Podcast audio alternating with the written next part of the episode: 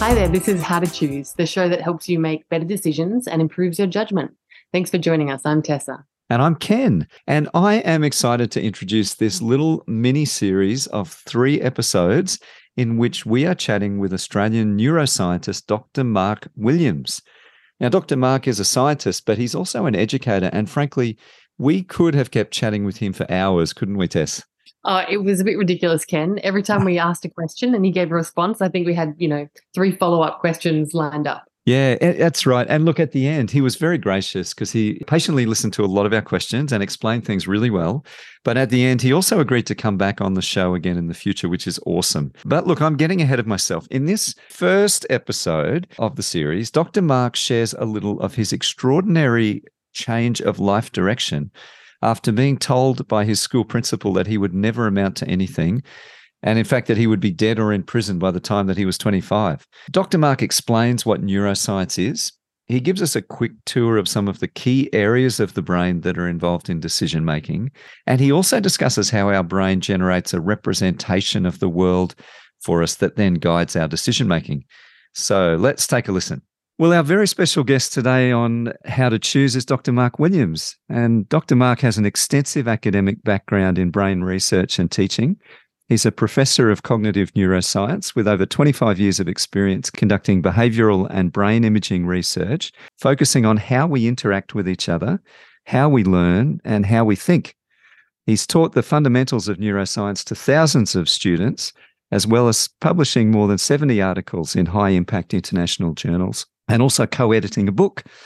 He's an editorial board member of several international journals, has been awarded numerous high profile fellowships and grants, and has worked at MIT in the US and multiple universities in Australia, which says to me, Dr. Mark, that you're a very busy person, which makes us very thankful that you're able to come onto the show today. I'm not from Ken. So, I guess as an introductory question, uh, Dr. Mark, for those listeners who are unfamiliar with the term, what does a neuroscientist do? That's a, that's a big, question. So, neuroscience is the study of the brain, and we, we do everything from the molecular level um, all the way to the whole systems level. And we do it in a whole range of animals. I'm, I'm specifically a cognitive neuroscientist, which means that I work with live humans rather than working with animals or rather than working with chemicals and so on. So, yeah, I'm the subdiscipline of, of human neuroscience or cognitive neuroscience, but neuroscience spans the whole gamut, which is a huge, huge area. The, the Society for Neuroscience conference every year is enormous, about 35,000 attendance. So it's, it's a big area of research. And Dr. Mark, we've, we've read a bit about your bio and you highlighted that uh, you actually weren't always on track to become an academic and end up in the, the, the career path that you are. And you had this major sort of inflection point when you're about 25, which transformed your life. Mm-hmm. Can you share the decision processes and what, what catalyzed you into this totally different path to really the direction you were going up until that point? Yeah, great question. So, yeah, I hated school, to be honest. I was actually told by my principal when I was in, well, it was Form 4 back then, but year nine these days, that I would be dead or in prison by the time I was 25. So I should go and get an apprenticeship uh, at the local abattoir. So, yeah, it wasn't great. Well, I wasn't in a nice state of mind. When I was 25, I actually had a couple of friends overdose uh, on drugs and that made me realize that I wanted to do something different. I didn't actually go back to school because I wanted to learn or because I wanted to go to university. I went back to school because I wanted to get a, a better job and I wanted to see, I, want, I wanted to change. So, and back then, if you're on the dole, they, you either tried to get a job or you went back to school. So I decided to go back to school. But I was really lucky that um, there was a physics teacher and a maths teacher at the TAFE that I went to, which was in Ultimo, which is pretty rough in those days.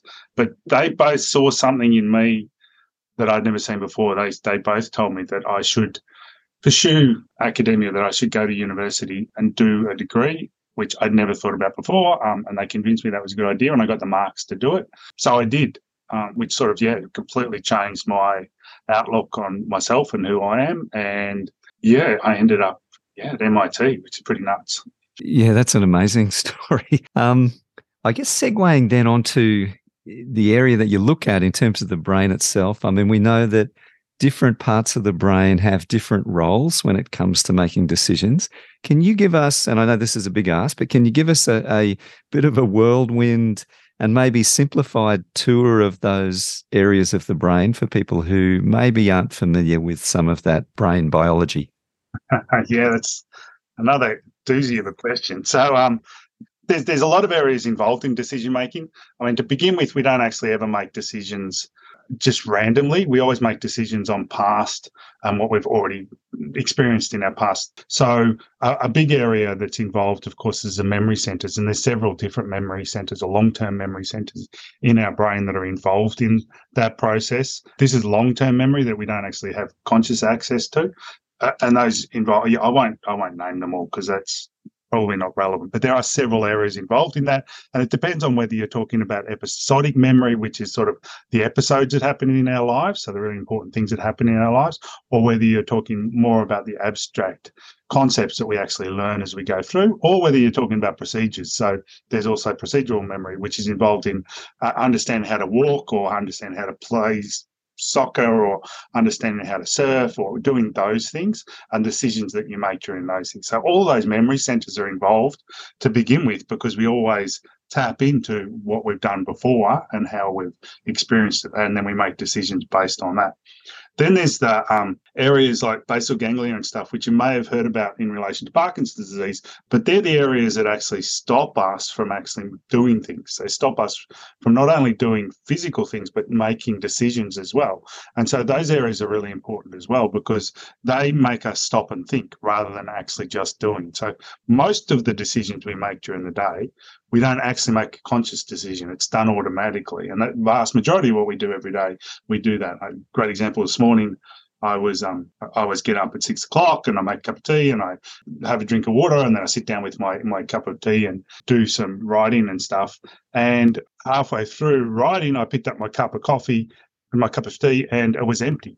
Now, I didn't realize it was empty and I drank the whole cup without actually thinking about it. So there was multiple decisions I'd made that I hadn't thought about at all. They just happen automatically. And most of what we do during the day is, is through that. Whereas the basal ganglia and stuff, those areas actually inhibit us from doing that. So they stop us from making a decision automatically so that we can actually think about it and go through that process.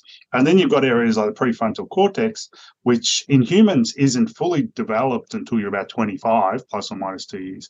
And those areas are involved in your executive function. So they're the ones that make you think about how this is going to affect other people, think about how this is going to affect you, what this means in the long term versus short term, all those important aspects, and, and, consider those things before we make a decision. So that area is also really, really heavily involved. And then we have the emotional areas as well. So the amygdala and the orbitofrontal gyrus, and those areas, of course, are really important because whenever we make a decision, it's also based on how we've experienced that in the past and the emotions attached to it, which is a big part of most decisions that we actually make. So all those areas are also involved. So a lot of the brain's involved and there's a lot of different aspects to it. And of course, it depends on the, the decision you're making. If you're just making a decision, you know, if you're surfing and I'm going to go for this wave, that's going to be different areas than if you're making a decision about whether I'm going to uh, propose to my fiance.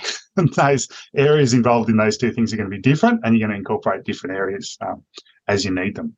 Yeah, that's fascinating, and it makes me think too. You know, we hear you know different advice from life coaches or behavioral uh, experts that will talk about the extent to which we should consider our emotions when we're making decisions right you know some will say look follow your heart or you know just ignore ignore those emotions they'll lead you astray. You need to be clear-headed clear-eyed as you're making decisions. But you know that's not how our brain naturally works. And i i'm interpreting from what you've said as well that there's an enduring role in decision making for those emotion areas of our brain perhaps that they give us information that we can tap into because they're linked. I presume there's a link there to memory as well that can inform our decisions based on previous emotional experiences. Yeah, that's right. So that's all very important. And we've got to remember that both of those camps have sort of got it right, sort of got it wrong, because our emotions are actually indications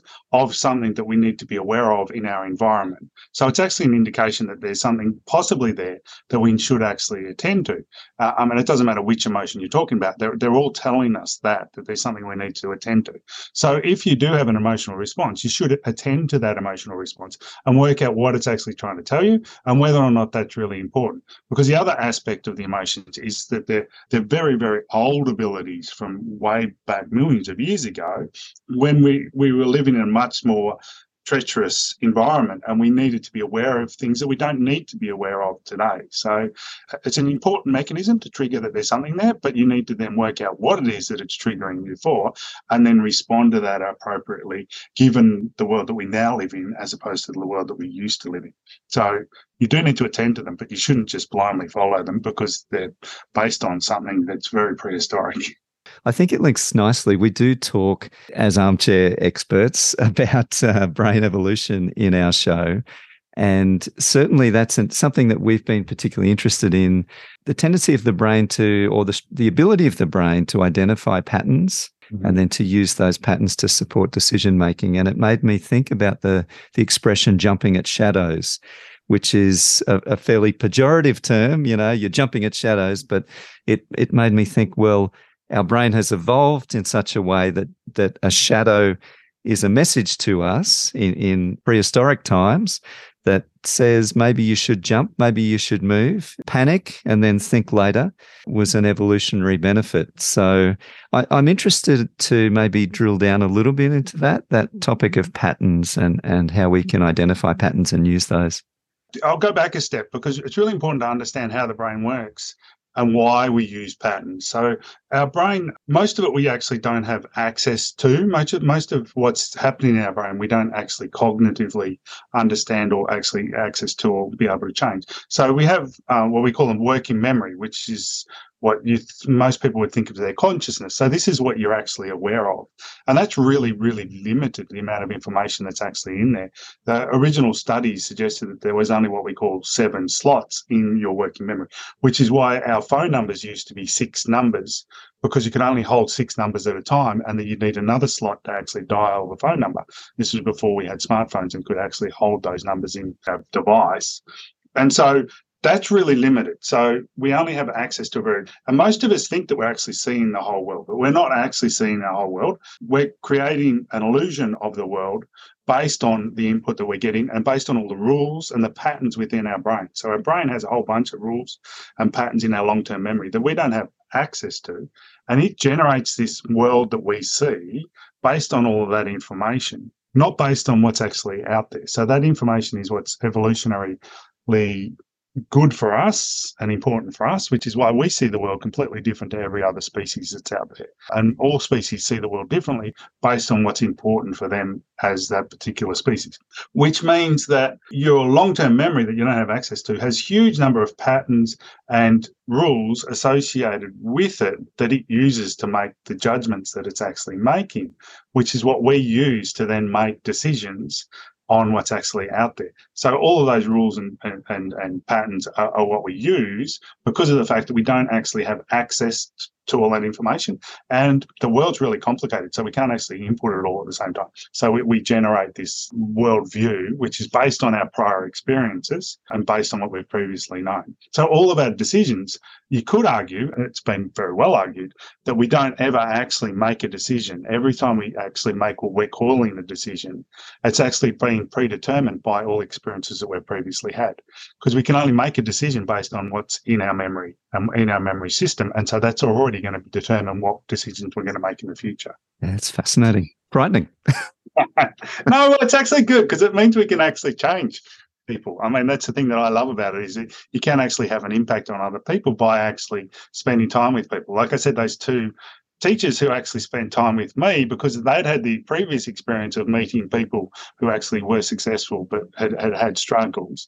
And so then they actually impacted on me because they taught me that that this was different. And so i then had that in my brain so i made different decisions. So it does actually mean that we can impact on each other. If it was completely random if we had complete free will it would mean that none of us could actually impact on anyone else And so, therefore, we would all be making our decisions just randomly based on free will, um, rather than actually making our decisions on what's happened in the past. So, it means that we can actually influence people. So, you running podcasts like this, the people who listen to the podcast are going to learn things and then make better decisions in the future because of the stuff that they've learned which I think is a much better way to think about it rather than this idea that, oh, we don't have any free will and so therefore everything's predetermined but rather that we can actually influence people's decision because of what they actually learn from us. There's so much to unpack in that. And I think there's even um, points like Carol, Carol Dweck's research on fixed versus growth mindset. If, if you can approach the world with that sort of growth mindset of thinking, no, my brain is malleable and every every input I get will actually make a different output. And I, you know, you're constantly changing and improving by being open, by learning from from other people and practicing. Yep. So I think that's a that we don't have one path and this is our destiny and you know very open we're very malleable which is the amazing thing about the brain. And you also made some good points there as well and, and a really clear illustration of your point about the fact that we don't see everything um, that we're basically filling in a lot of blanks. If anyone hasn't googled the uh, the basketball passing video so i'm not going to give it away if you haven't done it but just google basketball black and white count the passes and it's such a clear indicator of the fact that our our eyes literally aren't seeing everything in front of us. We we kind of you know, it feels like we're seeing the full picture, but we're really not. Yeah, but the brain is just incredible. So, did you enjoy that Tess? Oh, so much. And even though it was re listening to it, I, I learned more even the second time. What were your key takeaways, Ken? Well, look, I found it all really interesting, but I think it's probably worth just quickly recapping those three areas of the brain that Dr. Mark mentioned that are involved in our decision making because I found that really helpful. Now, we're not going deeply into physiology here, but just in layman's terms, he mentioned the basal ganglia. And the basal ganglia has an inhibitory role in making us pause rather than act, which is obviously important for those decisions that should not be subconscious and automatic. And it helps us not to just fly through the whole day on autopilot. He also mentioned the prefrontal cortex, and that's involved in considering the implications of particular decisions and options. So, again, it's a critical part of our brain. Interestingly, it's not fully developed until around 25 years of age, as he mentioned, which it helps explain some of the impulsivity that we see in young adults. He mentioned also the amygdala, which is part of the limbic system, and that's involved with intense emotions and memories. Uh, the amygdala detects threats in the environment. It gives us emotional information that can inform our decisions. And it responds not just to threats, but also really strong positive emotions. Emotions, and here, look, if you'll indulge me, this is my analogy. It has not been vetted by Dr. Mark, so you can blame me if you don't like it. But I think of emotions functioning a bit like a smoke alarm. So we don't ignore smoke alarms, but also we don't run screaming from the room or the building every time a smoke alarm goes off we should pay attention, we should evaluate what's happening, and then decide what the appropriate response is. Now, there is a caveat here because sometimes we do need to react really fast. We, we react automatically uh, to high threat situations, but this isn't always the response. So, what about you, Tess? What was your main takeaway? Look, I was particularly interested in the concept that our brain creates a representation of the world which is kind of an illusion. We don't actually see everything. Our brain is really filling in the, the blanks there. And then also for me, it was the idea that our long term memory stores information that then informs our decision making. So even though our working memory might not be able to hold, you know, much information that you need to hand at any one time, it is all in that um, that long term memory.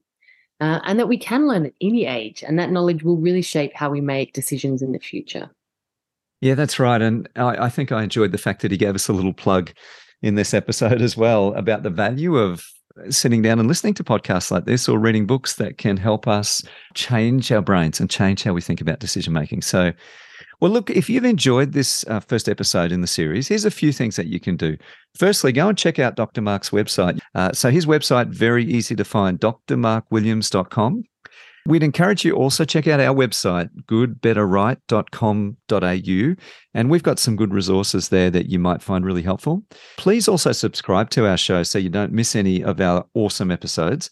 And if you have it in your heart to do so, and if your podcast player allows it, we would be so grateful if you could rate the show and leave a short review. And you can do that on Apple Podcasts, Podchaser, Stitcher, Podcast Addict, and Spotify, I think allows you to rate the shows as well. It just might help other people to find the show. Thanks so much for joining us, and don't miss the rest of this mini series with Dr. Mark Williams. Uh, in the next part, we actually look at the aging brain in a little bit more detail, and it actually upended my my view. So uh, I'm I'm excited for that one. Awesome. We'll chat to you then.